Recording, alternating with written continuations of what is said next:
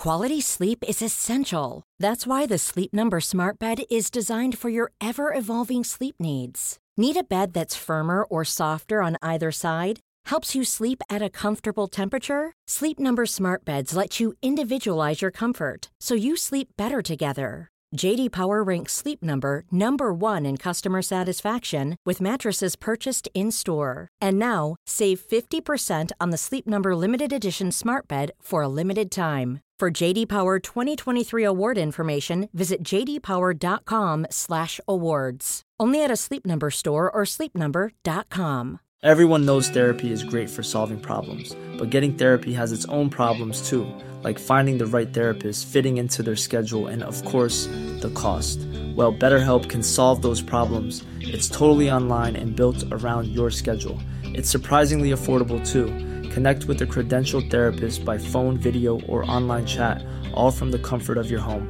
Visit betterhelp.com to learn more and save 10% on your first month. That's BetterHelp, H E L P. Supported by thegeldeden.com. To browse and buy vintage lead shirts, player signed prints, and classic memorabilia, go to thegeldeden.com. The Square Ball. By the fans, for the fans, since 1989. To buy the magazine, read the blog, and to download the podcast, visit thesquareball.net. And Kamara, what a smashing game he's had, Chris Kamara. Gives Gary Speed a run. Away goes Speed. He's got a start on them all this time. Go on, Gary Speed, get one yourself, son. And what a great goal. And Gary Speed's really wrapped things up.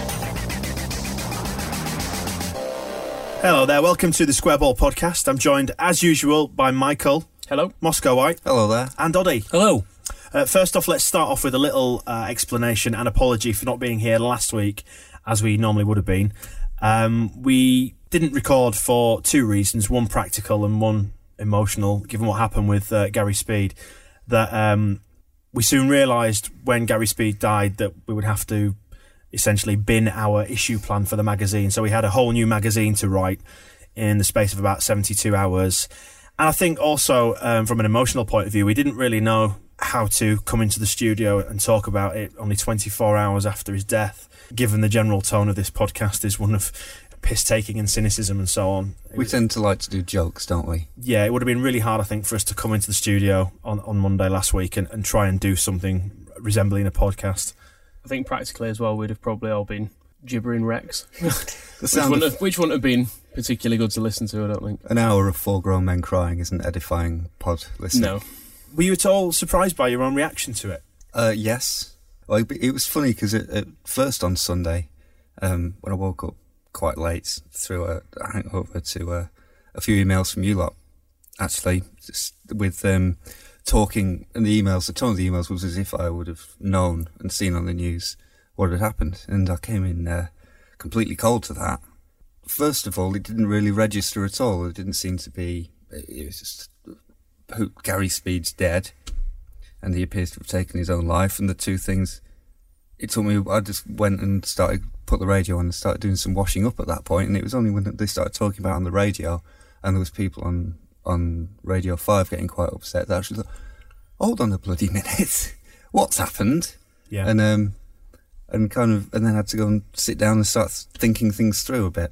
I was much the same, really. I was actually at my in laws, just having a round there for Sunday dinner, and I not really looked at the internet or anything that morning. I got an email. The first one I saw was from the Supporters Trust, which was just a quite a matter of fact email, sort of saying we'd like to pass on our sincere condolences. And, and, and I thought, is, the, is their email account been hacked? Has someone sent out this as a as a joke or something? And then there was the, the other email from you guys, and I was the same. That initially I thought, oh God, I was what Garrett, but he, no. And then it just sort of sank in throughout the course of the day, and eventually getting back home again later that evening, looking at stuff on the internet. That's when I thought, you know what, this is actually terrible. Yeah, well, I've been down the German market in Leeds, uh, in town with the family, and as we sort of wandered off, and with a house full of four women, they all went shopping, and I found a, a bench for a quiet ten minutes to have a quick look on, the, on my phone on the internet, and uh, had a quick look on Twitter, and then there were starts of messages flying in about Gary Speed dying, and you just couldn't, and you just think, is, is this a prank? Because a few days earlier there'd been uh, rumours about Margaret Thatcher dying And then you is, is this just a sick rumour or, or, or what? And then there were more and more and more official sources coming out offering condolences. And then as we wandered back down to the German market, there's a big BBC TV screen in Millennium Square. And then the, head, the ticker tape headlines were coming across on the bottom. And it was just a state of shock, really, that you someone we'd, we'd all more or less grown up with, although we didn't know him. You sort of get like your, your rock star idols and your football idols. You feel as if you know them, and you've just very sad. It was the same for me, I think, because I finished work at well, it was three thirty a.m. I finished in Sheffield, and by the time I got on the road and back up to Leeds, it was it was coming up for five o'clock by the time I got home, and um, I didn't wake up until lunchtime on Sunday. So the the news was in full swing. I just I looked at my phone and it was it just gone haywire, you know, and then I looked on Twitter and I was like, oh my god. And then I think the thing that did for me was um, I, I felt quite maudlin about the whole thing. Obviously, it's it's sad news, but then I think the thing that really did for me was the minute silence at, at, at Swansea. That's what got me most of all and set me off because that spontaneous applause was just it, And it was then, just a punch uh, the guts, wasn't it? Shay Given's reaction Yeah. as well, and Craig Bellamy being asked to be, be left out of the Liverpool team that day as well. People that have played with him and known him for such a long time. It does hit home, doesn't it? The Yeah. the, the public outpouring of grief. I mean, I think to be honest, I, obviously we've reflected on it a lot over the course of the last week or so, and um, I kind of got to thinking that it's actually when something like this happens, it's actually quite a personal thing to everyone, isn't it? You everyone reacts differently, and, and you start to turn it in on yourself and look at, at why it's affecting you and and why you've reacted in a certain way. And I, I remember we we spoke, um, we were chatting, weren't we, Moscow online about this, and I was saying from my point of view, and, and you'll understand this as well, Oddie, that because you've got kids too, that the thing I found hardest to understand was how Gary Speed had found himself in a place where he was prepared to break that unbreakable bond with his kids and, and leave them. And, And that was the only option to him. yeah, You can't imagine what kind of mental state it would have been in to do that. And the contrast as well with the fact that he'd been on TV on the Yeah, that's- Saturday, just looking normal and glossy as Gary Speed Yeah. always did. You know, the, the, the handsome, Yeah. debonair young man who who looked fine on TV, and then went off to the football with Shearer, as we found out, didn't he, Mm. at, um, at Old Trafford after doing Football Focus, and then you know something happened between leaving Old Trafford at five o'clock and then twenty well twelve hours later. 14 hours later when he, when his wife found him which it's just hard I think from a personal point of view to reconcile particularly because I've got two children like Gary Speed and that's that's what I put in, in the magazine when I wrote a little a little column in there that it's unthinkable that I you know I'd ever think to leave my children like that so it was, it was really hard for me on a personal level to to understand and that, I think I found that very upsetting and spent a lot of time just looking at the kids thinking god what's happened why has it happened Yeah, there's definitely. I mean, there's a difference in the the distance from it as to the, the grief that people feel because we're. I mean, it's it's Monday now, so it's eight days since uh, since this happened and the news broke, and it's it's basically it is time now where I don't know if they've um, moved all the tributes from around Billy's statue, but certainly there's not going to be as many people going down there anymore, and there's a sense of sort of like like sweeping up after the after the um, event's over. I was actually because of where I work in town when Jimmy Savile died after his funeral. I was still at work and I listened to uh, the um, council workers coming round, and they were um, getting all the uh, all the metal barriers that you used to keep the crowds back and throwing them back onto the back of a truck. So you hear this clang clang on these dark streets. And, I- and I remember thinking at the time, there's not much sadder than sort of that moment of tidying up at the at the end of a, a funeral. It kind of feels like we're in that now for for most of us publicly, where we uh, we're going to move on to happier stuff in in this podcast in a little while, and then tomorrow we'll go to work and and carry on. But the Speed family, they're nowhere near that yet. I wouldn't imagine. I mean, poor old Louise Speed has still got about three different grounds to go to where they all where it seems like everybody wants to let her know that they're with her. Um, and then there's still the, the funeral to go. Whereas, so we're in that kind of that weird outer mode where it's uh, time to sort of uh, chin up, move on. Whereas there is um, there's a family there that's nowhere nowhere near that yet. I think that's perhaps why it's maybe not appropriate. You know, there've been suggestions about doing things like, you know, retiring the 11 shirt was one that I saw online, which it probably takes it too far. And it's it's hard to draw a, a line around what the right sort of grief is, isn't it? And, Yeah. But I think because this is actually the tragedy is for their family. It's not for us. It's very sad because he was a young, good-looking man with a family, you know, at the top of his profession still. You know, despite having moved out of the game as a player, that it's their it's their tragedy, and they need to have time to, to grieve because Mm. their grief will surpass anything that we could possibly imagine. But then there is that, that peculiar thing about um, supporting a, a football club in that it is originally the idea is it is a club, and I think that's what was kind of nice about last week at Elland Road was it seemed like I didn't go down to the uh, down to Billy's statue because it's not really the sort of thing um, I felt like doing, but um, I think a lot of people seem to be drawn there just because that's where fans of a football club go. You go to where Gary Speed did his thing, and you just look for other people around you, and you It's about symbolism, isn't it? And- not about symbolism. It's about I mean, joining in terms together that and Billy statue. It's a focal point. It's a, yeah, it's and you know that that's where other people who had the same experience of Gary Speed as you did, and you can basically stand there and look at the things people have taken, look at the statue, and go, "It's a bit shit, isn't it?" You know, yeah. And then, and you know, then at least then you're not all just you've not got thirty thousand Leeds fans all just sitting in their living rooms at home feeling shit about it. You can at least get together and and yeah, and even if it is just as bad as it's pretty upsetting, yeah. And then, but it's a little bit of a connection that um, football clubs have, and that's what's kind of uh, good that getting around Newcastle, Everton, Bolton, Sheffield United for um, all the things that they're doing. He would have been regarded as a, a lovely guy, whatever he did. It seems like, but because he, he did what he did in football. Um, one, there's that extra level of celebrity, which makes it seem more important than uh, well, makes it seem important. But then there's also it gives back at this point. This is where all the all the people involved in that circuit of football, even just to the point of sitting in the stands and watching, give back.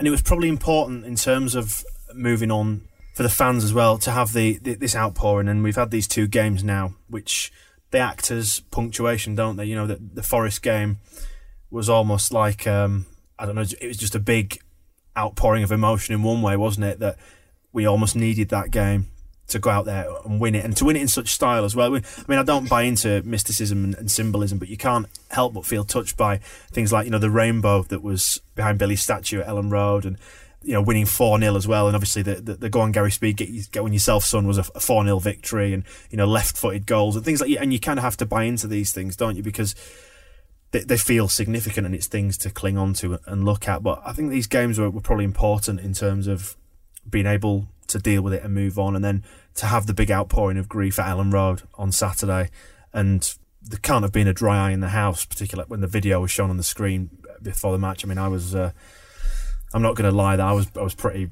full of emotion at that point. I went to the um, the Forest game because I'd spent the Monday and the Tuesday off off work trying to get the magazine put together and stuff. So I, I suppose we all had been kind of mired in it to a large degree because I've been sat in front of a computer all day trying to put together a new bit of a magazine which was about Gary Speed, reading lots of stuff online about Gary Speed, watching all the clips of people talking about him. So I was in, I felt kind of overwhelmed by it to be honest on Monday and Tuesday. Then the game came along and there was the 11 minutes of singing and stuff. We scored at the end of it, and it, when that goal went in, it was kind of like Big, yes. It was a release, It was. it? It was like it, it just felt nice to be. It was like we can be a bit normal again now. That was such a release on it, and even though it was, there were kind of a lot of people looked quite upset after the goal had gone in, which is odd to see. But it felt the same for a lot of people. Clearly, it was that was a moment of of release for people after a few days of beating yourselves up over it. It was quite hard for me as well putting the magazine together, doing the, the pictures, and I, I want to go on record as well and just say thanks to Faxman in his real life role as a journalist who cleared all the pictures um, that we used of Gary Speed with the uh, photographic agencies, and thanks to Paul Dews at Leeds United as well, who cleared the press association ones for us to use in the fanzine um, on Saturday. And it was really hard seeing all these pictures that were released of, of Gary Speed as a very young man, and we featured a good number of them in the magazine to sit there and just see this young, innocent man, you know, this carefree individual staring back down the camera lens at you, and it was, it was strange. Like, like you say, I felt like I spent spent a lot of time, almost in a strange way, with the young Gary Speed over the course of Monday and Tuesday, and it was, hard not to get really drawn into it and, and feel quite emotional about the whole thing. It's going back to the um, game on Saturday though with the, the video montage. We've seen those goals a thousand times before, and even more so in the week running up to it on the news footage. Uh, but just I think seeing them at Elland Road, where the bulk of those goals have been scored, really hit home. I think. I mean, I think I even tweeted that I was bawling my eyes out just before kick-off. It was just uh, very emotional. But I think just being there again, you've seen all those goals many times, but it's it just struck home then for me. And then having um, Batty and Strachan and McAllister come onto the pitch, that was I think that made you appreciate them more as well in an odd way. That then Yeah. you thought, God, what we had something brilliant, didn't we?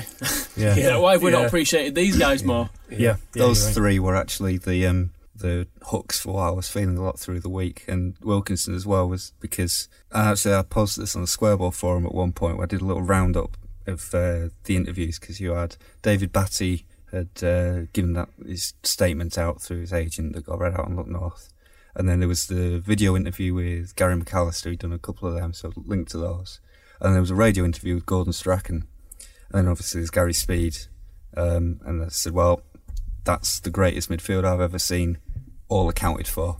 That's them. we know what they're all up to. And it was um, Gordon Strachan's interview was one because the, with that midfield, and I mean, I was um, I was 11 when we won the league, and uh, and so my bedroom was covered with posters of those players, and I idolised all of them, and I had scrapbooks that I've still got. That, like I used to go through um, newspapers on Monday mornings. If there were any good Leeds pictures, I'd get I'd buy those papers and I'd and then cut them out, glue them all in. So I'd, I'd have really very formative um, experiences of, of reading about them, watching them, cutting the pictures out, putting the pictures on my wall and in books. And then here was um, it was Gordon Strachan's interview on the BBC, where at the end, you know, I didn't expect Gordon Strachan to come on and be his usual sort of wise, cracking, sarcastic, difficult. difficult interview himself. But what I hadn't really expected was at the end, is you could hear his voice cracking with the upset of it all. I was thinking, it's Gordon Strachan, the captain of Leeds United, who I saw lifting the league championship trophy, is on the radio crying because one of his teammates has died. I was like, this, this isn't, this wasn't due for another 30, 40 years. I mean, we had the, the 20 year um, anniversary this year. We were supposed to have the 25th anniversary in five years, and the 30th, and we'll probably wait till the 40th one. And then we We'll might a- win it again. Yeah, we might win it again. Oh, we'll have a, and we'll have a 50th get together because most of the um, most of the Revie era, apart from Billy Bremner, we've got most of them still. But whenever the, that side gets together, there's always going to be a gap, and it's it's strange in a way because with the way that team worked was it was such. Uh, It was a unit, wasn't it? yeah, I mean the Revie era, you, you could never actually name the team because you always had um, a random Madeley was in there somewhere. But with the with the with our nineties team, it was Lukic, Sterland, Dorigo, Batty, It was- Fairclough, it White, was a first Strachan, 11, yeah. Wallace, Chapman, McAllister, Yeah. Speed, Yeah, and we're always now going to get to number eleven. It's going to be he's not there. yeah, I think that, that was one of the other things that did for me as well. I mean, I mean thankfully it was a week on from uh, learning of, of Gary Speed's death, but seeing the photographs uh, of Batty crying, you know, the, the one person you expect to never see crying. the is craggy Dave- face. Yeah, David Batty, and, and obviously because he's so reclusive these days, and he's a very private man, to see such again a public thing, you know, in the centre circle of a stadium where he spent many many years himself, surrounded by twenty seven thousand people, just to stand there crying. It's a, it was a very strange. I was saying this at work Thing. today because the the picture of them in the centre circles on the um, Evening Post today, and I was saying like when you saw Batty as a player, but like when he missed that penalty for England, Yeah. you see a lot of players crying and stuff. Batty, Blew snot out of his nose and moved on. Yeah. didn't yeah. yeah, not bothered. A man without tear ducts, as far as I was concerned, until It's until only a game of football. But yeah, you could you could see that. Well, all three of them were completely in bits about it. I mean, I on a slightly lighter note, I've, obviously, like a lot of people have done, I found myself watching the um, like the 91, 92 video on YouTube. Uh, I think a lot of people have been drawn to that, haven't they? Just a just a you know catharsis. Um, and there's one moment that really made me smile because I found the Sheffield Wednesday game, the six one, and you know everyone said, "Oh, this is my favourite goal of Gary Speed. This is my favourite moment." The Stuttgart volley, things like that. I actually really enjoyed. If you go back to YouTube and have a look at this video, when Chapman scores his hat trick for the four-one goal, Yeah, after I know, this God- brilliant. after Gordon bloody Watson had dived, but we got back in front and we hammered him that day. But as Chapman just nodded in his hat trick header from about a yard out. In the build up to that, there was a cross, wasn't there, which Gary Speed met the It's from header. a corner. Yeah, and it, I think he hit the bar, didn't he, Yeah. before it bounced out to Chapman, who just nodded it in. But he goes away with his head in his hands, doesn't he? A big mop of hair. And he just head He's in his standing hands. in the goal, man. He's standing in Yeah. the goal. He just stopped. He stopped watching, and then what happens is Chapman obviously nods it in a second or two later, and he just wheels away, celebrating the speed like he knew what happened. He, there's a moment where he looks left and he looks right. And he's like, "Oh, we've scored!" And he was cheering. Oh yay! And he obviously has no idea what's happened. technically an assist as well for that one. but that was good, wasn't it? And and the Stuttgart volley is one that stands out in my mind as well. What a great goal that! He scored a few like that actually that were just kind of instinctive little snatched volleys because that one against Wimbledon in like '94 or '95 that's um, that's seen shown again. It, it was just a, a, a near post and he just gets there and whips it in. And you've got to think back to the uh, the ones that have been played a lot, and, and are in that tribute video that was shown on the screens. The one against Southampton, away, Southampton, yeah. absolute I screamer, and the. The right-footed one as well. yeah, there was the one smashes. similar to the one against Blackburn. Was it when we wore the blue and green kit at Ewood Park? And he absolutely leathered that one in. He was a, a bloody good player. I mean, it's still um, that's what I ended up writing in uh, in the magazine um, about this was that whenever I think about Gary Speed, it's the top man of the Evening Post kits. Really, that is how I picture it. And even when I've seen him um, on the touchline with Wales, there was this temptation. I was looking at him thinking, "Come on, Gary, get the, give the suit back to back to whoever is supposed to be wearing that. There's got to be a grown up around who's who's really in charge. You've had your fun. Come on." It's weird to think of them in terms of kits, but I can't really picture him in the Thistle Hotels round neck kit. It just doesn't fit with my memory of. I think Uh, the Coca Cola Cup final means most of us have Yeah. tried, to, tried to erase those He memories. fractured his cheek just before that game, before that final, didn't he? but yeah, it, it's the player that um, that will always stand out, and those uh, just uh, the exciting young. Well, I'm going to lean on what I wrote in uh, in in the square ball when I said um, of that team. Gary Speed was the sex in that team. He was just he was just this really exciting young player that everybody just liked. He was the glamour, wasn't he? He had the Yeah. you know he had the grit of Batty Yeah. and the, the guile of McAllister. There was only really a couple of glamour players. It was Lee Chapman. There was Gary Speed, Mel Sterland. Beyond that, there weren't a, there wasn't there wasn't much to go for in terms of sex appeal.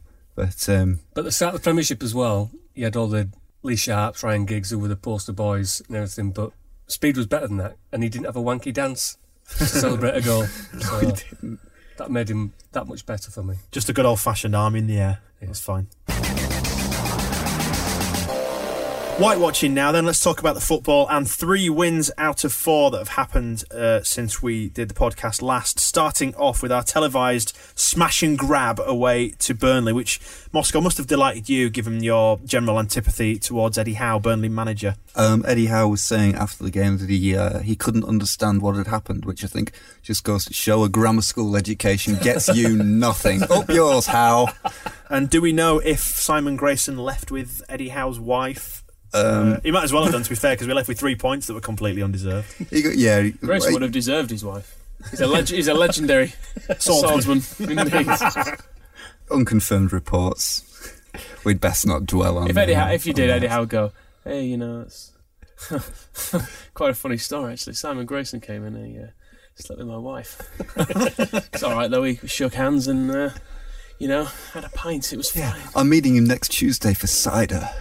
Anyway, football. Let's talk about it. It was the smash and grab, wasn't it? Completely undeserved win. But you know, you make your own luck, don't you? Take your chances and you get points. That's how it works. And we got a decent goalkeeper in, which I think um, That does help, doesn't it? got us the points in the end because he made some very good saves, which would have put them out of sight. And they'd have probably won that about 14 0 if we'd have had uh, Rachubka in net. So I've started watching games now with Rachubka glasses on, thinking every time a keeper catches a ball or saves it, I think that's 1 0 with Rachubka in. Rachubka drops that, that's 1 0. Is it like your alternative fantasy league? You're going to keep keep your own record of what our results would be. Snodgrass. Obviously, we know about what's just happened at the weekend. But going back to this, two goals. Then he's back in form, isn't he? Just in time for the January transfer window. Second goal, particularly like a placed. Everyone likes a placed volley at the back post. He was um, great, and then there was the uh, the interview afterwards was very nice as well. We're always the fans, at least at Leeds, are always good when we're on telly, whether it's at Histon or at uh, wherever Burnley are. Burnley, I assume. Yeah, the, the interview afterwards where they're, they're trying to have a sensible conversation about the football and he just breaks off because people are chanting snoddy, snoddy, snoddy, oi, oi, oi at him. That's that's all right. You don't get that at Coventry or anywhere else like Reading. that. Reading, no. Because in, in the current issue of the mag, although we obviously we've concentrated heavily on Gary Speed, we obviously done some of the other features that we do. And I was trying to think of a picture to represent Reading, who are the most meh football club. So I put in a tin of Magnolia paint. yeah, that That's what they right. they are to me. Yeah, We're not Magnolia. We are. white. Potentially Yes. containing some lead. but fun to inhale. so yeah, it's, it's great to be part of the Legion. It's the, the Leeds United cult, isn't it? And I think Snoddy must love it. He loves it, but I just hope and pray that we can go He up and doesn't, he doesn't him. love money more. No.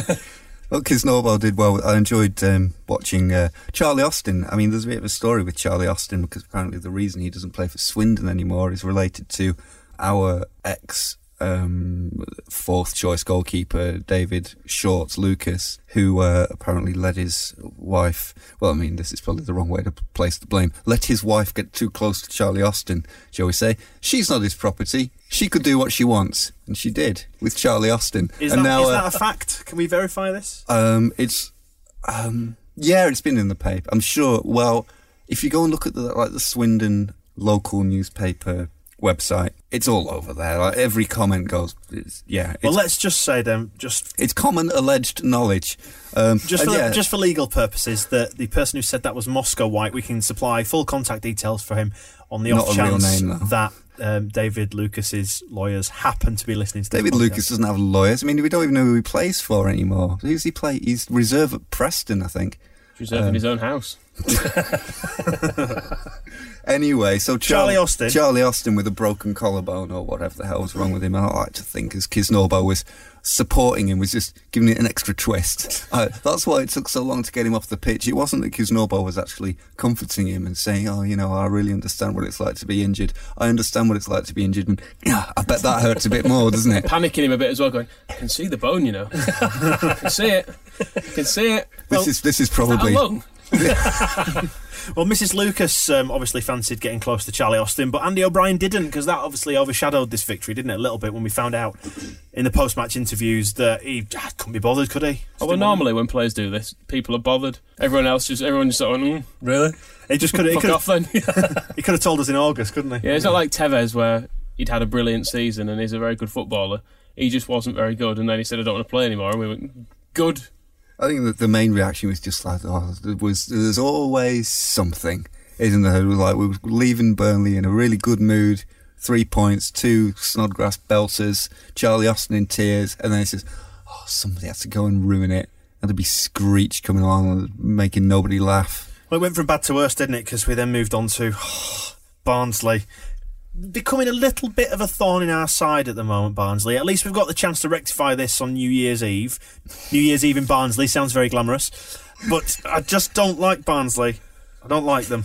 Nobody goes apart from Darren Goff, and even he has Milton Keynes in reserve. And Just- Spurs. But yeah, what a dismal day again at Elland Road.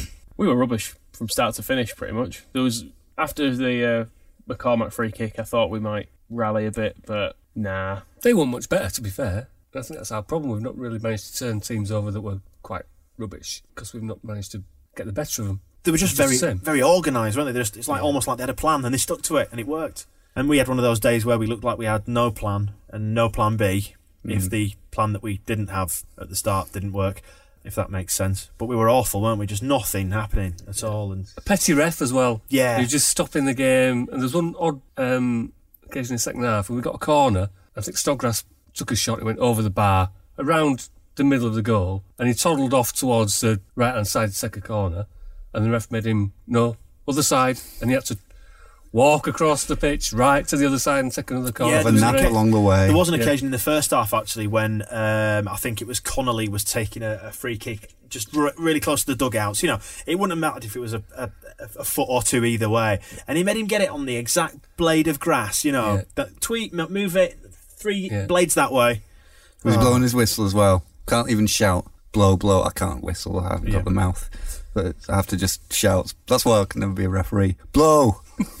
I, I'm whistling now. Move the ball. It was a game with no redeeming features.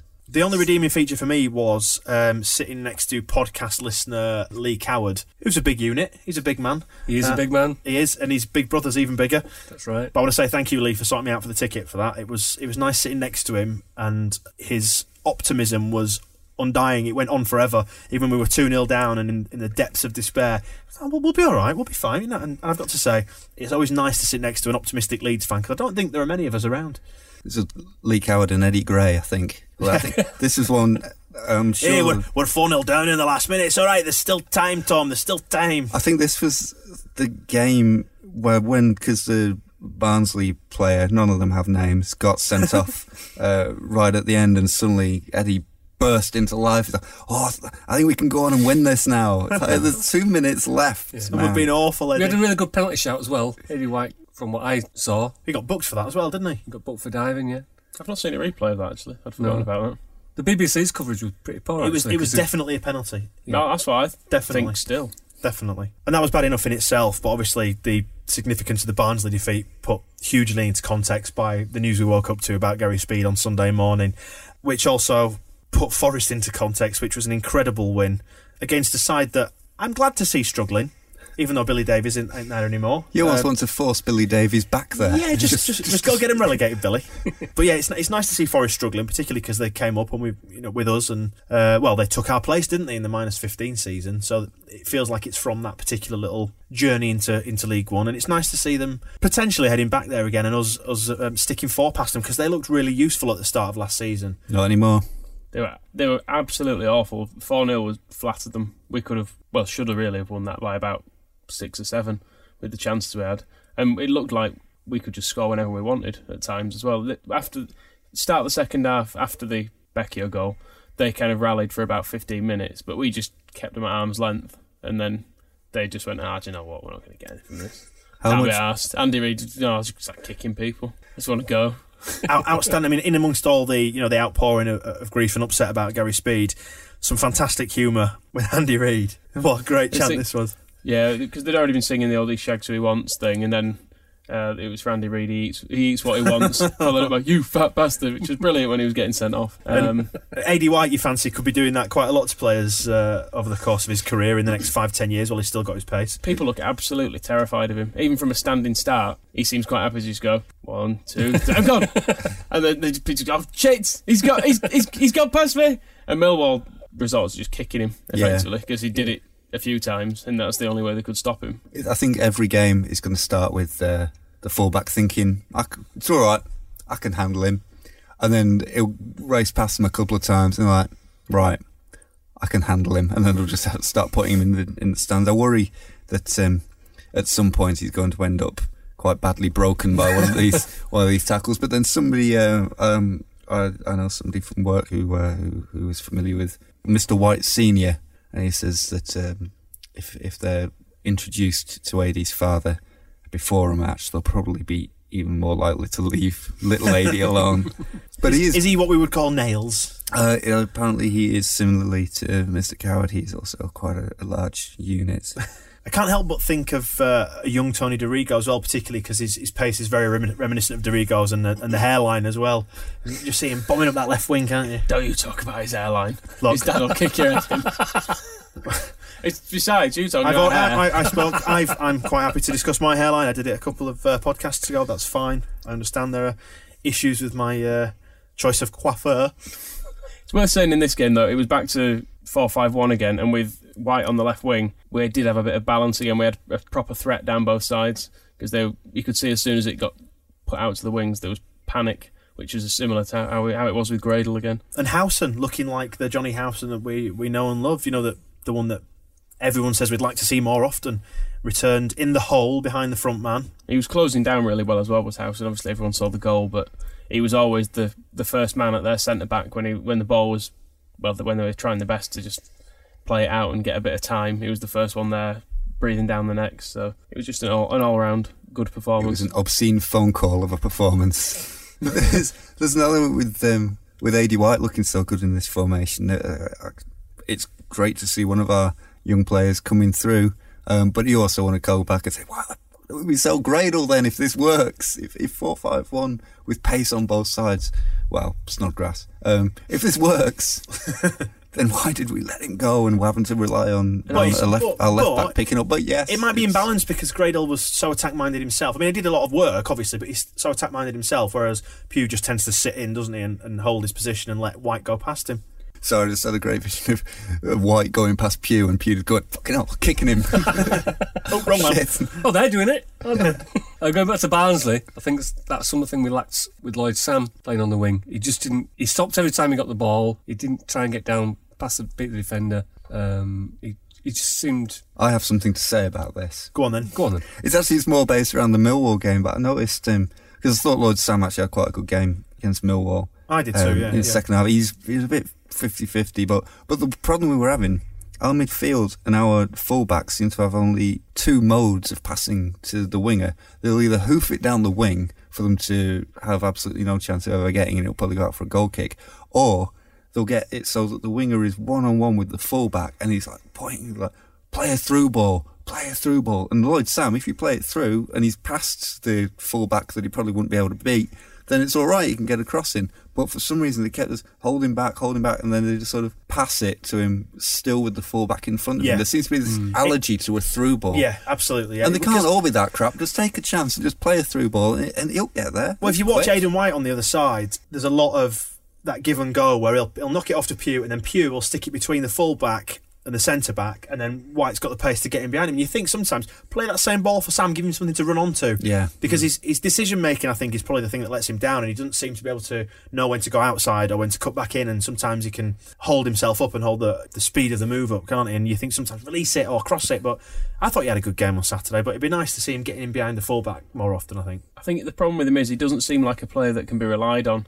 He's like I put on the player ratings thread on the forum that occasionally a three, sometimes a nine for Yeah. his rating because mm. just sometimes he frustrates you so much because you, you're just thinking there's a big space behind a fullback or something. You think go on, just take him on, but he'll he'll sort of check inside and do a bit of a crab run Like, across the that- middle. You know, we've spoken before about like decision making and coaching and stuff like that, and he's going to have to have a run in the side before his decision making improves because he'll get Yeah. up to It's a confidence thing then. yeah match speed and match fitness, and, and if this team carries on winning and he's part of it, he's going to grow into it, and they're going to know how to best serve him down that side. Well, I did hope that Sam would be the one to replace Gradel because I know everybody talks about Nunez. Although he wasn't a winger, he'd be the answer, and he clearly wasn't. But I was hoping Lloyd Sam would come in and take on that role. Well, he's now getting his chance, isn't he? Yeah. I mean, and, I mean, he had a bad run of injuries last season. Yeah, I so think he he's going to really take time to, to get up to that match sharpness. But I thought he had a good game. I think I thought the the ratings on the forum were probably a little bit unfair to Sam. And I saw a few tweets as well saying, "Oh, bloody Lord Sam."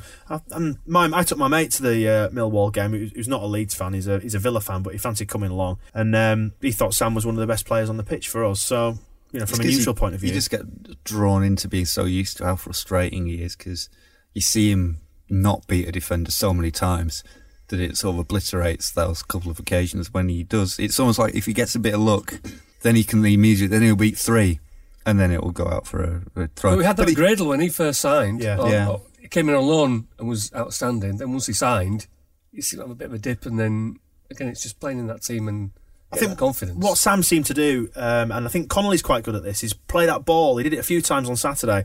That ball where you whip it round the fullback and it just bounces, you know, in front of the keeper, and it just needs that touch. I think he, he did that a few times on, on Saturday, and I think he looked good for it.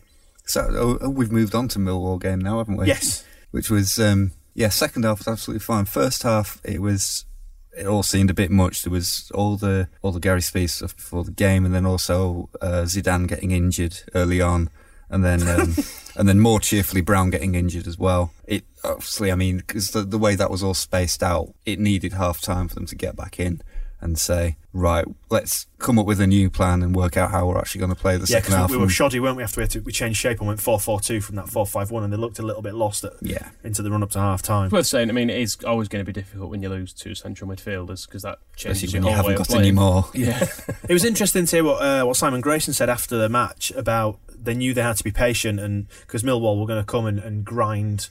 It was going to be you know a bit of an attrition. Their thing. knuckles across the floor. Indeed, all uh, seventy of them. It was it was going to be a, a bit of an, a game of attrition where they get the, the opportunities in the second half and they had to be patient. So at least he's seeing it, and I think sometimes just because we didn't play particularly well in that first half, we kind of cancelled each other out a little bit, didn't we? And it was just a case of getting through to half time uh, and sticking, you know, with the new plan, the four four two, and then looking how to exploit, you know, the wingers because we obviously went wide quite a lot, didn't we? Uh, it seems to be a major part of the game plan.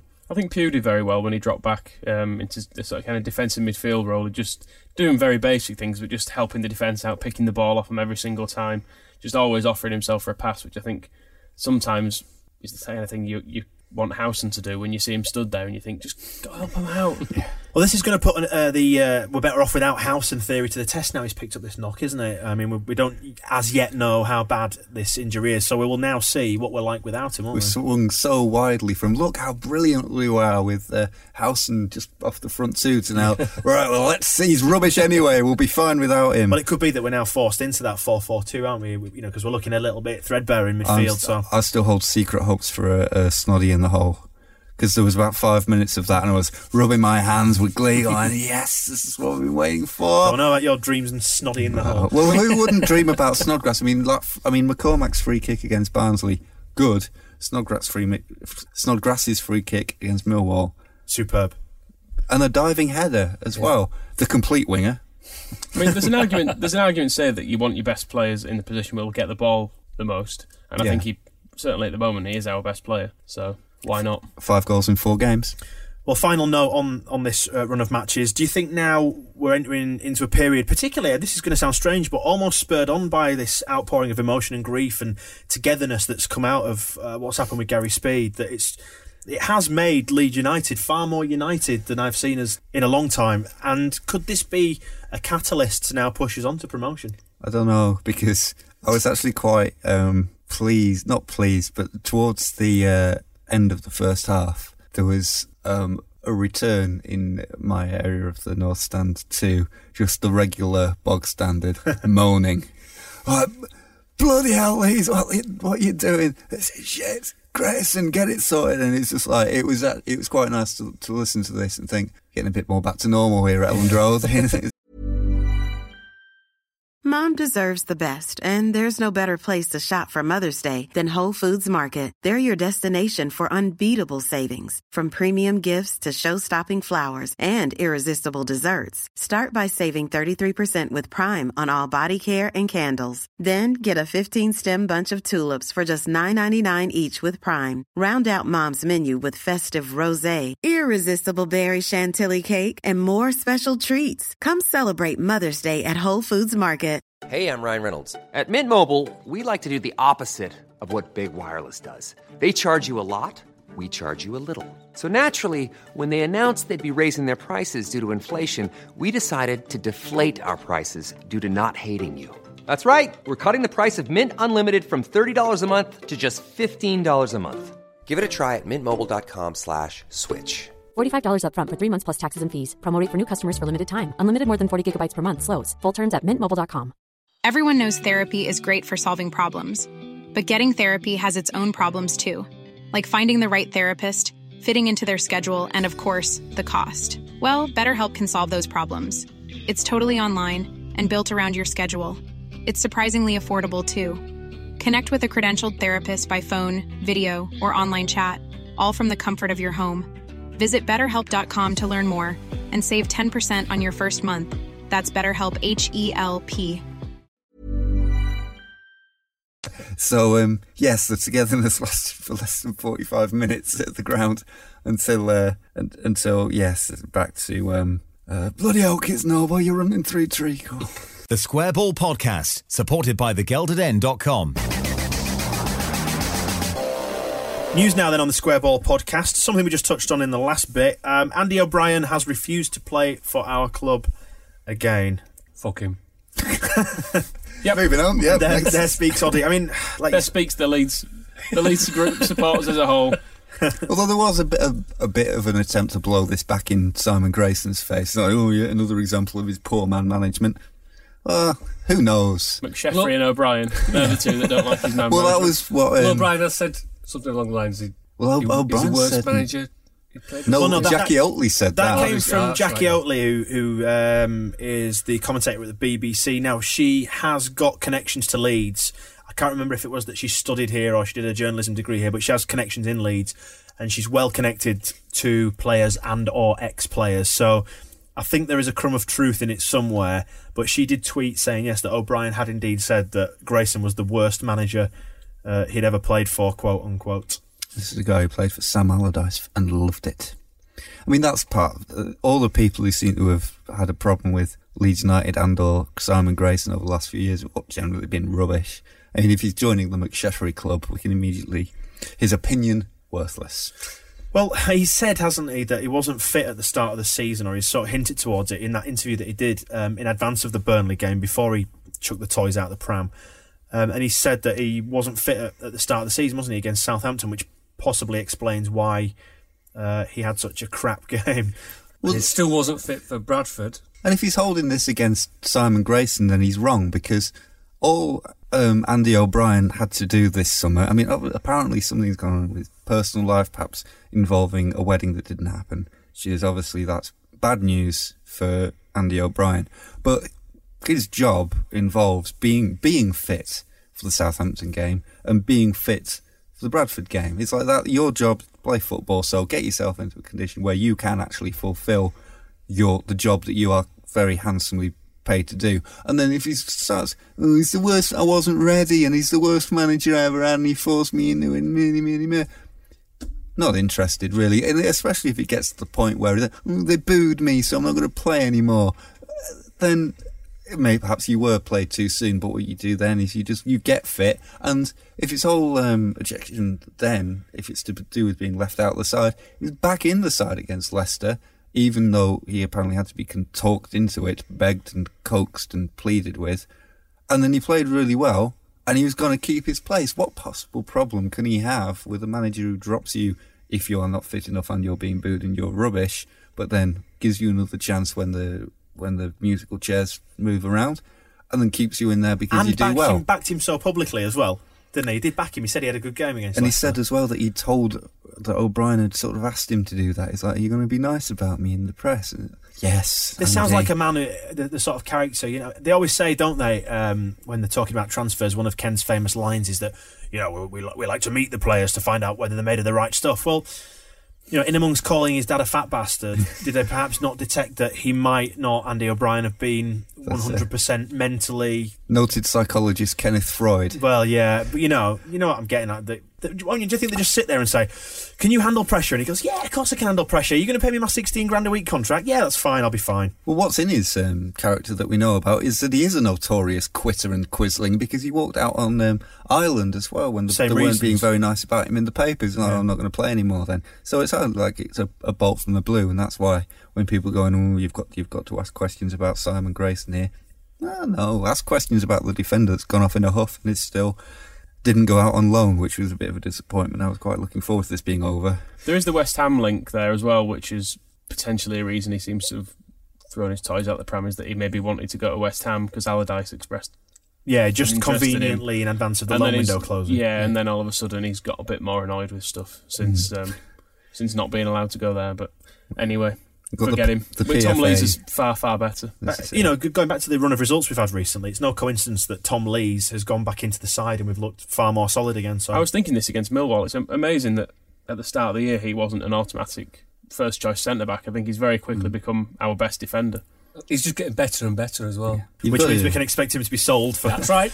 oh, oh so I hate being so I hate being so cynical. Yeah, or he'll have an awful game or break a leg or something. But yeah, all our know. all our transfer news is not negative. We do, after all, have a brand new goalkeeper, freshly minted. Well, it speaks volumes, doesn't it, when Paul Rachubka is shunted out to Tranmere who lost 3 0 in his first game. All his fault, every. No, that's yeah. not confirmed, but some people. Well, look, it's a step goals. up because um, he conceded three at Elland Road against Blackpool and was hauled off. So he conceded three at Prenton Park, but wasn't hauled off. So I, I couldn't bring myself to look at the highlights. It was uh, there were too many flashbacks in potential. You know, you put trigger warnings on some things now that was a big trigger warning for me. Tranmere yeah. are putting together an, an, even worse Leeds United tribute side than Swindon as well, with Robinson and Showunmi there as well. The Northwest's League One Player of the Year. Who?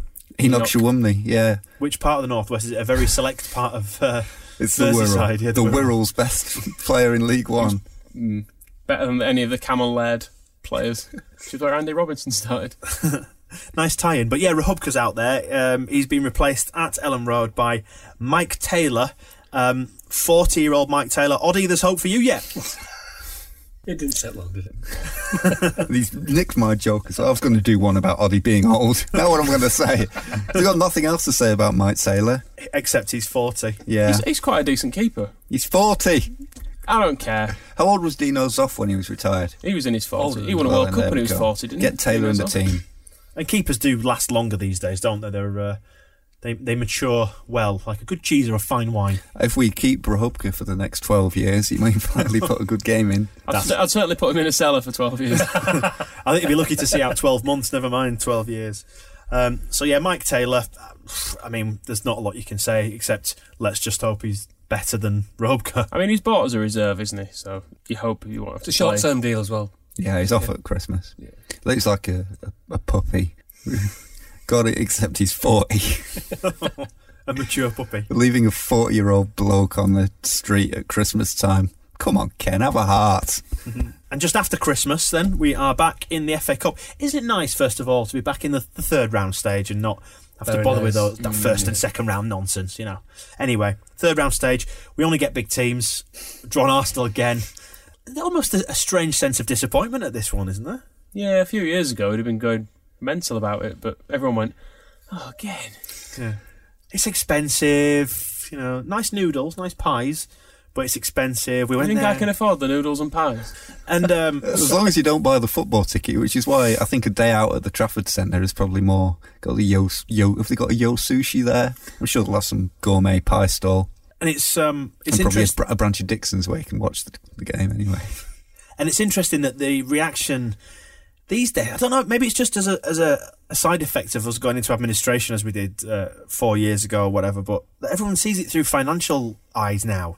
It's just is it a sign of where football's gone that everyone goes, oh well, you know, we'll get good gate receipts from that. That's super. We can get another George McCartney. We've become a lower league team in that respect. That someone like you know some- yeah. Torquay in the third round would go, oh, brilliant, Man United away. That's that's tons of money. We'll keep the club going for another two years. But we, I don't know if our gate receipts are surely not too bad.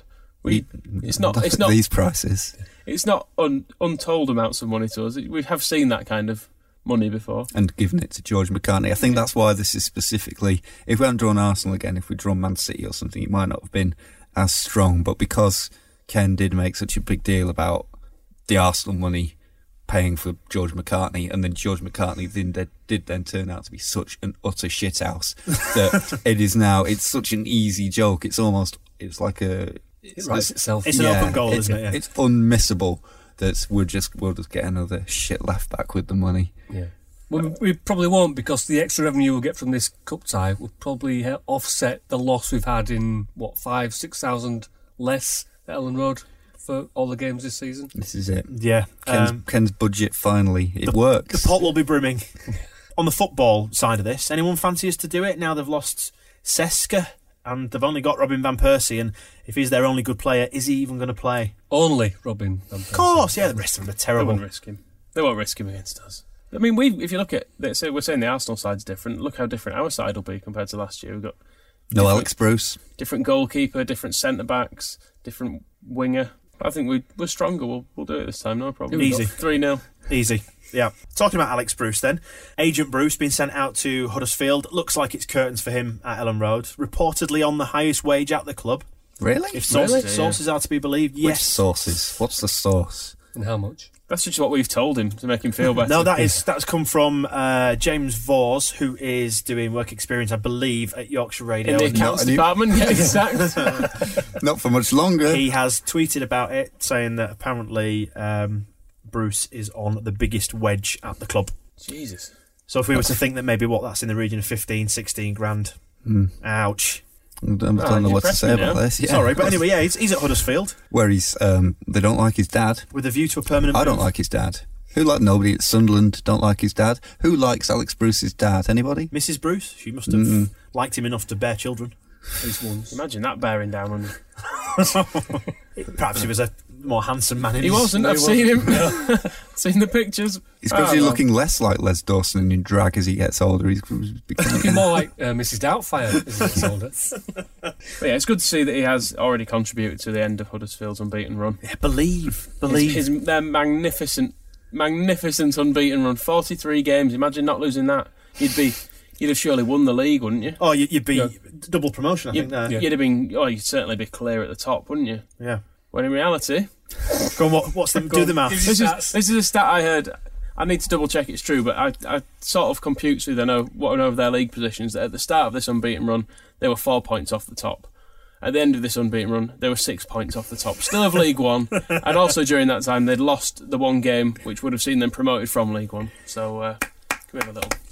Well done, Huddersfield. I Believe. think, I think there is actually some something to be said to Huddersfield's credit that it is possible for a football club and a town to get so excited about an unbeaten run during which they lost a game.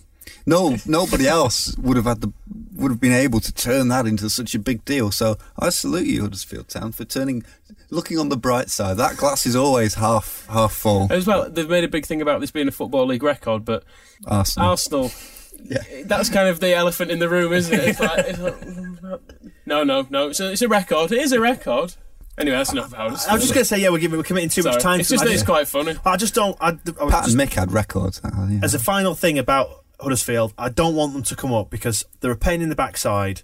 Uh, they enjoy playing us too much, and they're just Barnsley in stripes. I wanted them to go unbeaten again and still not get promoted. I wanted them. To, I wanted them to be the first team to do a whole season unbeaten and then fa- and then fail in the playoffs. So it's a shame they won't do that. Lee Clark would probably explode. I think if that happened, just spontaneously combust. It was a horrible bit on the Football League show where they'd obviously made him go in in front of the cameras and do a speech after they'd clinched this record, and he just sort of wandered in and went, "Well done, lads," and then wandered off. You thought, was that necessary? Not necessarily the most comfortable in front of the camera. Um, not. He's very shifty, very shifty eyes. in front of the camera. Let's talk contracts.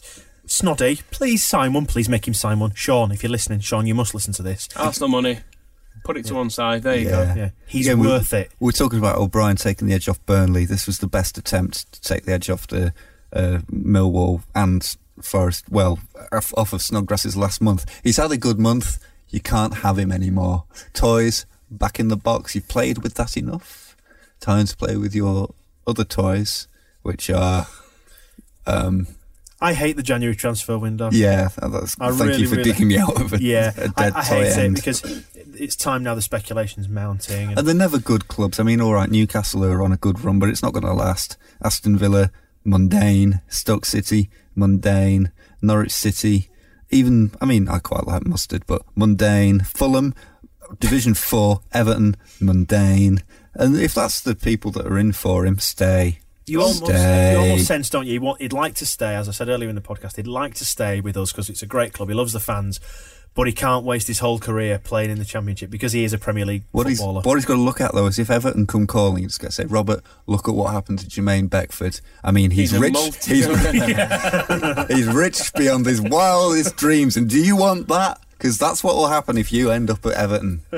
I think the thing, the good thing about the January transfer window is that if we do sell him, then clubs tend to get enormously ripped off in that in that buying in that time. We, you know, we might get the equivalent of the fifty million for Torres. No, listen, listen, listen. We'll get about thirty million for him. no, it won't, it won't happen. He'll because pay for a hotel. No, we won't, we won't sell him in January because they'll want to hang on to him to, to try and get us promoted this season.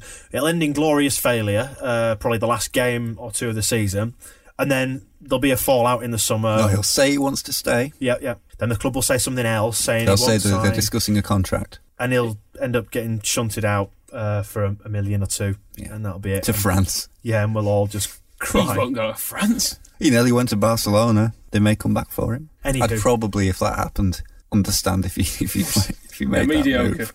Mundane, mundane Barcelona. with your goals and your fancy football. Uh, also, um, Howson. I mean, he's injured now, but hitting good form when he's back in the hole. He probably won't be going out in January. No, That's- but you know he's not in a rush. Apparently, the contract's going to take care of itself. Yeah, that's the noises coming from Johnny and from Peter Lorimer, and everybody's just kind of saying, "Well, no, there's there's an offer around. and we've we've sort of we've mentioned No, no description of the scale of the offer. We Just, haven't. There's an offer. We haven't outright told him we're selling him, um, and he hasn't outright said he wants to go.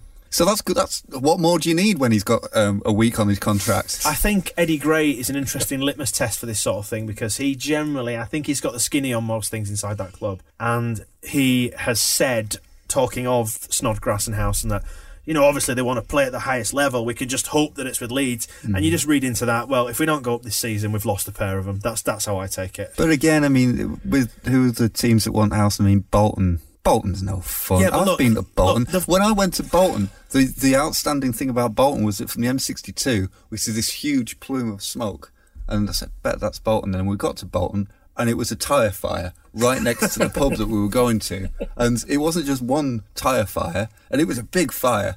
But there was, Was a, there a blue plaque next to it?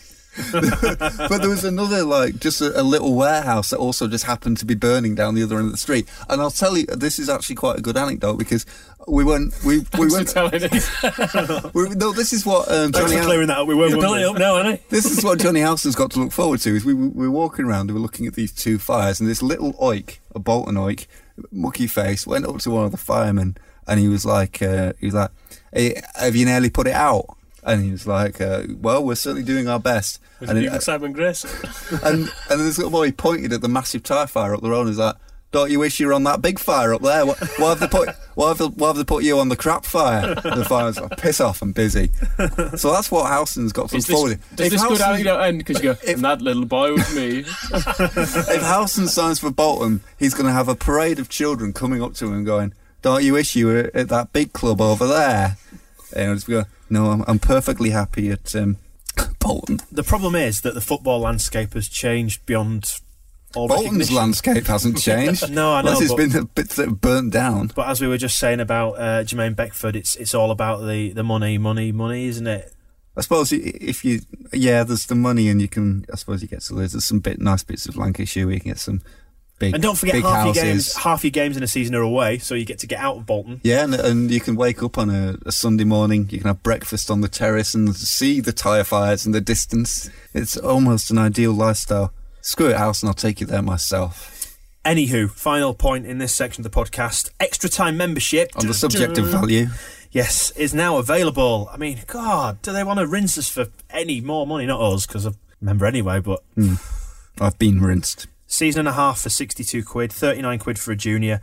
The international adults at least get a little bit of a break, and it's forty-seven quid. Respect, international because- juniors, if you're a youngster from abroad, forty-four pounds. Five quid more than a, a domestic child. But surely you get lots of freebies thrown in. Like you get a, you'll get a free match ticket, maybe a shirt or something. Some I badges, imagine. maybe. A bottle opener. A bottle- a bottle opener. Ideal for a child.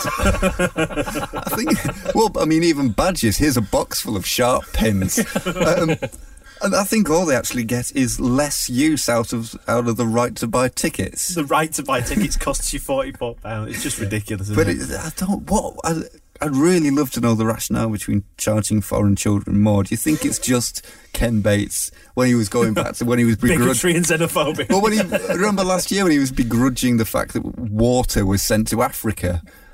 This is like a, a similar thing. Some of these might be Greeks. They're getting too much for for nothing. It's just madness. And um, yeah, and um, uh, Faxman, our the hero of this week's podcast, just did a little rundown of um, of comparative prices. The uh, if you want a, a membership scheme at Old Trafford, thirty pounds. At uh, the Highbury Library, thirty-three pounds. Stamford Bridge, twenty-five quid. Scousers, twenty-nine ninety-nine. So you even get you get a penny change out of thirty quid. Everton juniors, ten quid, and you get two by five pound match ticket vouchers and the right to watch Robert Snodgrass. So it's um, I don't know. I mean, how does that disparity between thirty nine pounds for an English child to be a member at Leeds, forty four pounds for a, a, a foreign child of any Is that description? right? I've not seen this. It seems It's on the- absolutely. it seems absolutely ridiculous. It's like a it figure be- has been plucked from the air. Why just- is it more than an English child? and why is it four times a Liverpudlian child? Plus two like vouchers to actually encourage them to go to a game because if you've just spent forty, if you're twelve years old and you've just stummed up thirty nine quid to be a member, so you've got some poxy badges and a bottle opener, then you're not going to have much change left over to pay another thirty quid to actually go to a game. Oh, but you get to meet the Kop Kat. Two games to preview in this section, then. The first of which is a trip down to Hertfordshire to Watford. Last few times we've met, we uh, drew at home. Last didn't we 2 2. One down there, which was a good victory, wasn't it, earlier on uh, last season? Richard Naylor was the winner, wasn't it? Remember him? Bam, bam. And then uh, prior to that, uh, we had the League Cup victory, didn't we, against uh, against them 2 1 in extra time. And then Dark Times 2006, we lost 3 0. It always seems dark in Watford. Didn't I say that about something else last time? So I'm just picking the club and saying it's always dark there. I've got, for some reason, Vicarage Road highlights, I guess they must not have very bright floodlights. I, I couldn't care less about playing. Do we have to play Watford? Is there not some I think they make you do way- home and away against everyone. Yeah, but it- is there not some way we can just say, nah, all right, not bothered? Give them the points. It won't make that much difference. Win six points. It's not a big a deal. Having It is- earlier slagged off Eddie Howe's voice, I think we need to give a bit of credit to uh, Sean Dyche, the Watford manager's voice, because it's, it's. I'm sure he's doing like he sounds like a baddie from He-Man or something. he got a load of that. He does have a very gruff voice. I've never, heard, I've never heard him. It's worth it's worth trying to find an interview with him because it he sounds like he, he can't he can't like speak. I, I hope he's got nothing wrong with his throat now. I've said this. I hope if you're ill, I'm sorry. I'm sorry, but you've got a ridiculous voice. I think it sounds like he's just been shouting all game, possibly, and it, his voice doesn't work anymore. He's got the ginger goatee, hasn't he? He has. That's right. Yeah, same colour as his face. Heart attack red, you mean? But yeah, he, he just amuses me whenever I see him. So let, let's hope he's upset and really, really croaky. At least there's some amusement in Watford. Yeah. Him. I mean, I, I'm not going to pretend to know much about Watford's squad or anything like that. So, I'm almost at the point where I'm prepared to refuse to acknowledge them as a football club. oh, God. That's how little I care about playing Watford. That's it was me who typed on the prep sheet here Watford. Who effing cares? Um, Elton John, but who else? I really can't think of anybody. John Barnes may have a soft spot. Luther Blissett, I suppose, but not as much as he cares about being a Luther Blissett and b playing for AC Milan. Well, the one talking point we used to have with Watford was Danny Graham, but obviously he's off now playing for, for Swansea in the Premier League, isn't he? So Have they got Ang- Angry Dickinson, the uh, le- left back? last time I heard he was getting sent off for Portsmouth. I so- could have sworn you said Angie Dickinson. In- isn't, she was in EastEnders, wasn't she? No. That was Who Anita was- Dobson.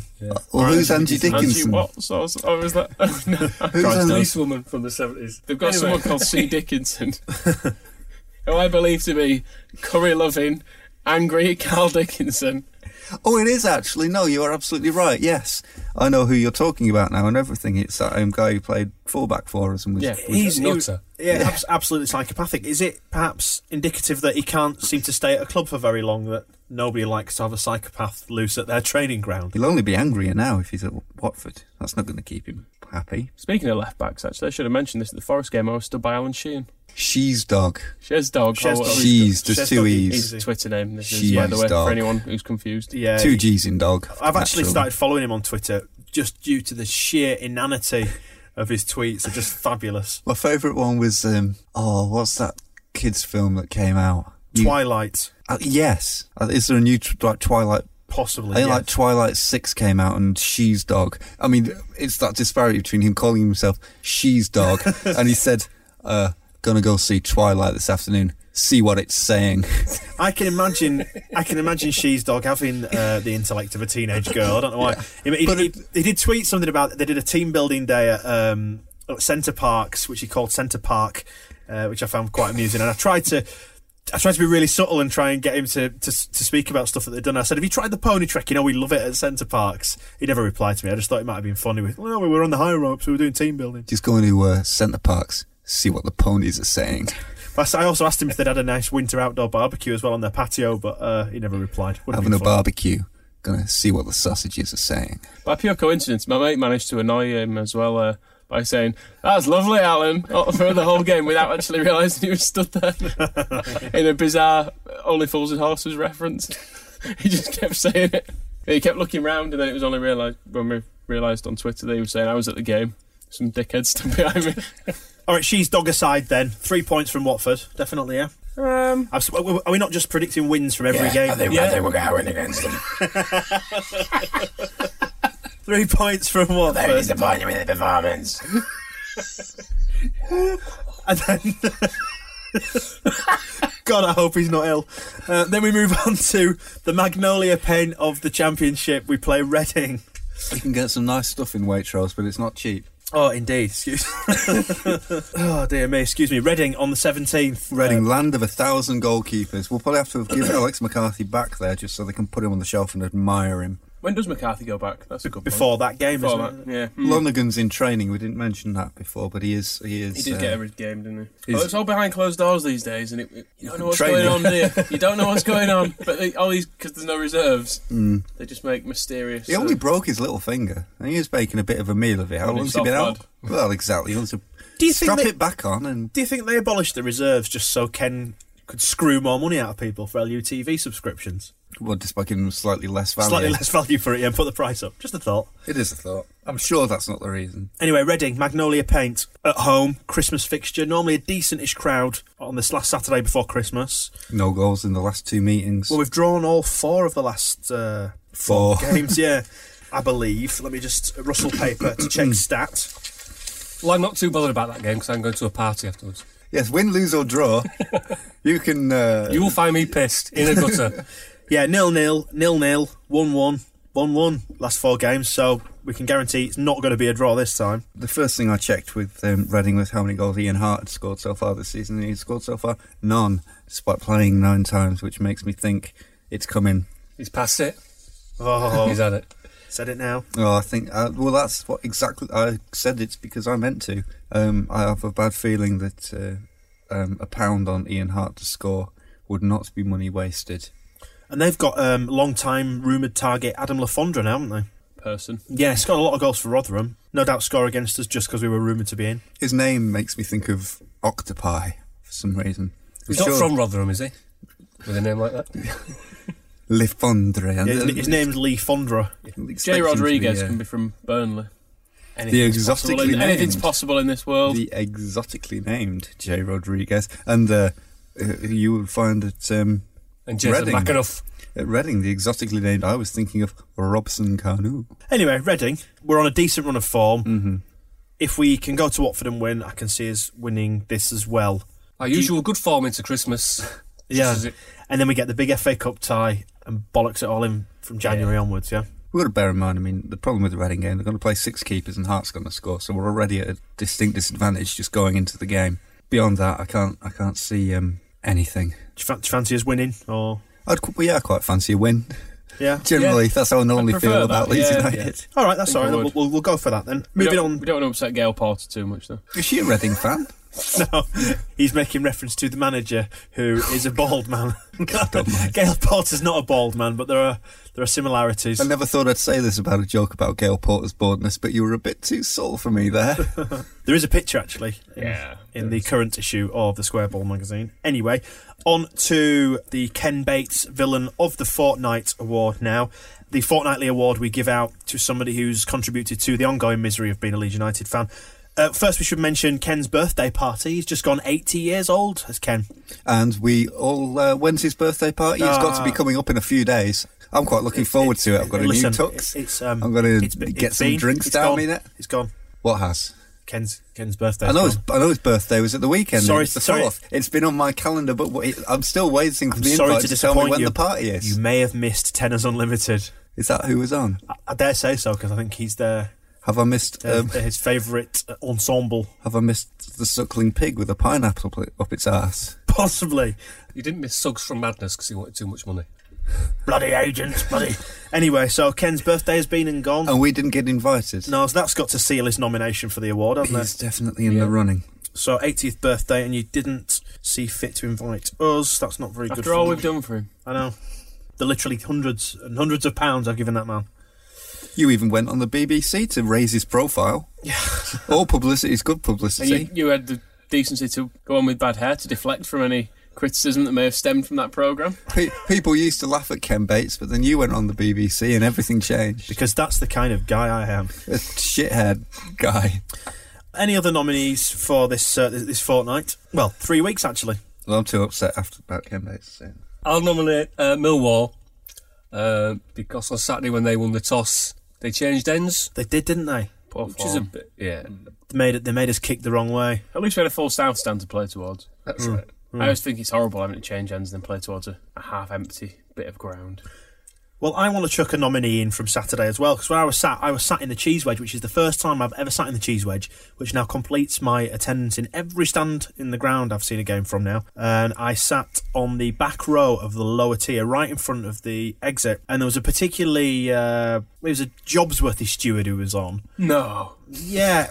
If, if I recall correctly, his number as well was 102. If, you, if you're steward 102 and it wasn't you, I apologise. But I'm thinking of the guy who was quite old, but he looked to be really revelling in the orange jacket because he got into, shall we say, discussion with a guy who happened to have one foot not in the seated area and in the gangway.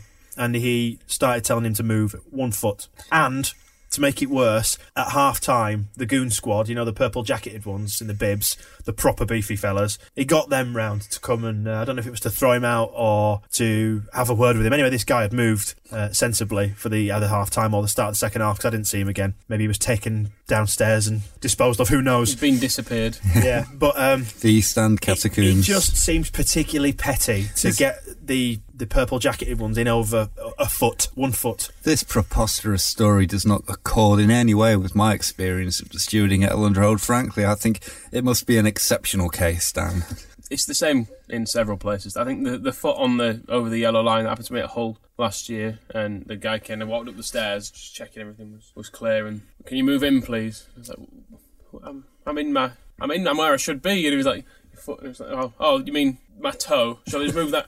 Is that all right now? And he was like, yes, thank you. What would be You'll the be mauled by a tiger if you carry on this way. What, what would be the situation if that was a false leg that you had on and it wasn't technically part of your body? Could they then get you to move it? Or Still move a Confiscate false it. leg. It's- it's- if it's attached to you, I think it's part of your property.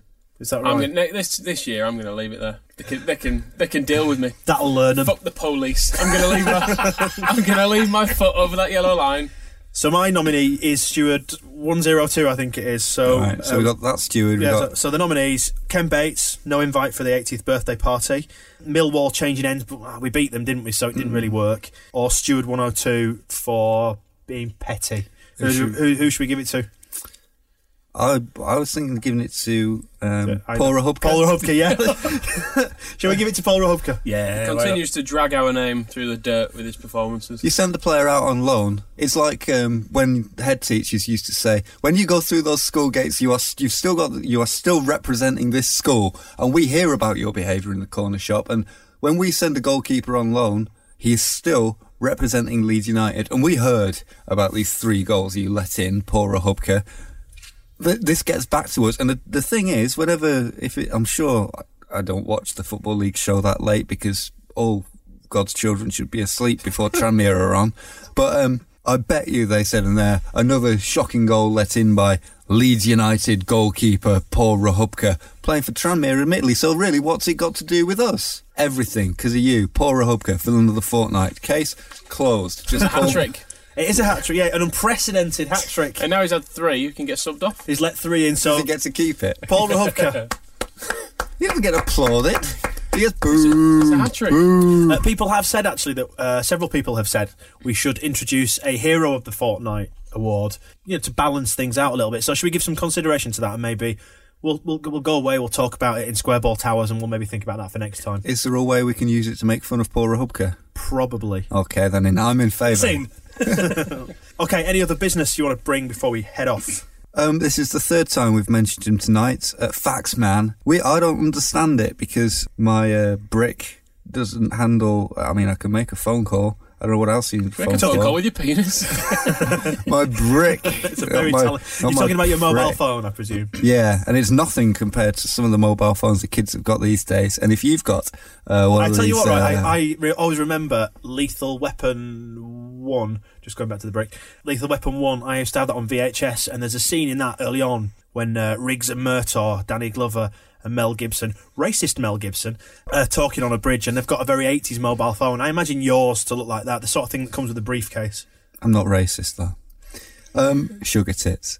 Um, so if you've got a decent phone, one in the modern era, and you've also got to hand a copy of the uh, Square Ball magazine, if you don't, go on our website because there's still copies available. It'll work with the PDF, so you even only have to buy the digital download apparently. And then you go on uh, one of these app stores and you get something called Aurasma Lite. This sounds which, like uh, like a condom, I know, but it's spelled A U R A S M A Light L I T E in case you were feather about to spell or it just, properly. just light. yes, and I got the ribbed variant. you uh, so you um, you take it out of the packet, you uh, roll it down over the. let's let's let's let's draw the metaphor and just explain to people what it is. It's Aurasma Lite. Okay, right. Once you've sheathed your phone in a Raspberry Light, you then um, point it at the cover of the Squareball magazine, and apparently stuff will happen. I don't know what because obviously it doesn't work with my Sounds phone. like witchcraft to me, but yeah, thanks to Yeah. Faxman for sorting that out. it's whatever supposed to be is. worth a look. Bother him on Twitter if uh, he's at Andrew Hay on Twitter. Go and ask him all about it if uh, next time you're uh, wanting condom buying advice. Him or JLS. The magazine, we've nearly sold out of that, haven't we? Issue five for this season, and it contains a lot of Gary Speed. Threw it together uh, in the 72 hours uh, between Monday and and With a great Wednesday. deal of care. With a great, yeah, yeah. A, I think, great you, deal of I think you are underselling the amount of work that you put into to this. Um, Uh, we, we popped it, popped it together, but it, it was it was sold incredibly, didn't it, on Saturday? As you might imagine, people wanted to commemorate the day with something that were plenty of speedo in it and some really really good photos. We've got about hundred copies left. Is that right? Yes, and About that, yeah. They will be on sale at the Reading game, but with there only being 100, they will go fairly quickly, I imagine. So And sales on avoid the website. disappointment. Brisk all that. brisk sales on the website as well. So they are they are running out fast. If you are disappointed, though, at the Reading game, what can you do to raise your spirits? Uh, well, before we start, we have got an unlimited supply of PDFs. So the digital the digital thing, we've restocked the warehouse, and they are in plentiful supply. So if you can't get the paper copy, of course, there's always that. I meant to mention this. We've relocated the PDF warehouse to Bolton and it's on fire. Damn. Yeah, in in the issue five of the magazine, and on the seventeenth when that issue is on sale, the Christmas party. Quick word on Whose that. Christmas party? The Christmas The party. Christmas party. Our Christmas party. And where is it? It's at Temple Works, which is in Holbeck, which is just round the corner from Peter Lorimer's pub. Stone's throw from the ground. It's not too far, is it? 10, 15 minute walk near the edge Not of if you're following me. It took about three quarters of an hour when I tried to, to take some people there to the uh, like casuals exhibition. But it's in there. It's an old warehouse, but a very grand Egyptian looking building, isn't it? Used to have sheep grazing on the roof back in the day. So it is. and It's a we've building, one of it's, the it's, finest. it's a sort of uh, we're going for a shabby chic look, uh, mainly shabby. Um, Mainly shabby, but Because none of us are really interior decorators at heart. But we've got lots of uh, Leeds memorabilia going to be going in there, and we're going to have a bit of music and plenty of drinks, and it's going to be a, a good do. So, tickets are only two quid, and all the proceeds from that are going to our charity for the year, which is the Leeds Children's Hospital Appeal. So, tickets two quid. Get them at thesquareball.net. worth mentioning as well that we do have the head of Ken Bates as well. Oh yes, we do. We haven't revealed this yet, have we? We, we have Ken Bates' It's been, head. it's been mentioned in public, so we can mention it here that yes, Ken Bates, his head on a plinth. There's not a lot more we can tell you about that. Just come and look at it for two quid to see Ken Bates' head on a plinth. I think you've got all the information you need. But yeah, it's going to be a good night. There'll be cheap booze, lots of decent music on, which which obviously Dan will be playing. Are you into like S Club Seven and uh, yeah, that kind of that's thing. right, yeah, yeah. Um, there'll some line dancing, maybe. You never know. So that's going to be great. Come down and see us. We'd love to meet you and share a drink with you and toast a victory against Reading, which will happen. It will. Almost certainly. Definitely. And Good. it's Christmas anyway, so even if not, get pissed and upset people. We need to mention Dave from the Dublin Whites, don't we? Uh, quickly give him a shout on the podcast. Yeah, met him at the this the Barnsley game, and he was saying how everyone over there is really into the podcast and listens to it. It's a good way to keep in touch and everything. So fair play to you. Keep listening. So if you bump into us in person, we can give you a mention on the podcast. And if you want to get in touch with us, you can do via email. The address podcast at thesquareball.net. Send your tweets to the Squareball. You can also find us on Facebook. We like hearing from people, don't we? It's nice. Puts us in touch with the world outside these studio walls. When nice people send us nice things, it's good. When nasty people send us nasty things, it's bad. We get very precious little of that. That's not an encouragement to start. Why don't you let me down this line? Just, just. Shall, shall I wrap it up? If we'll you've go? nothing nice to say, don't say anything at all. That's bear that in mind when you communicate with the square ball. Indeed, well, that's it for this podcast at the end of an emotional week. Uh, we will return again in a fortnight, hopefully with more positive news to report. So goodbye from me, bye from Michael, goodbye, bye from Moscow, goodbye, and bye from Oddy. Goodbye. We will speak to you in a fortnight. Good luck with the Christmas shopping. We'll see you at the party. The Square Ball Podcast, supported by thegeldeden.com.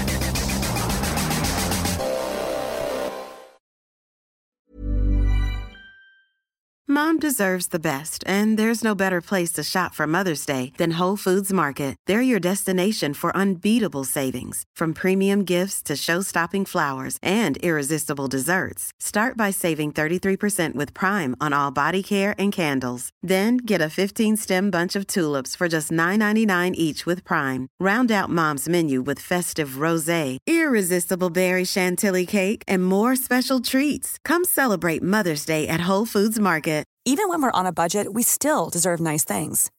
Quince is a place to scoop up stunning high-end goods for 50 to 80% less than similar brands.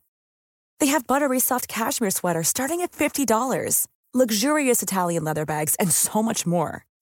Plus, Quince only works with factories that use safe, ethical, and responsible manufacturing.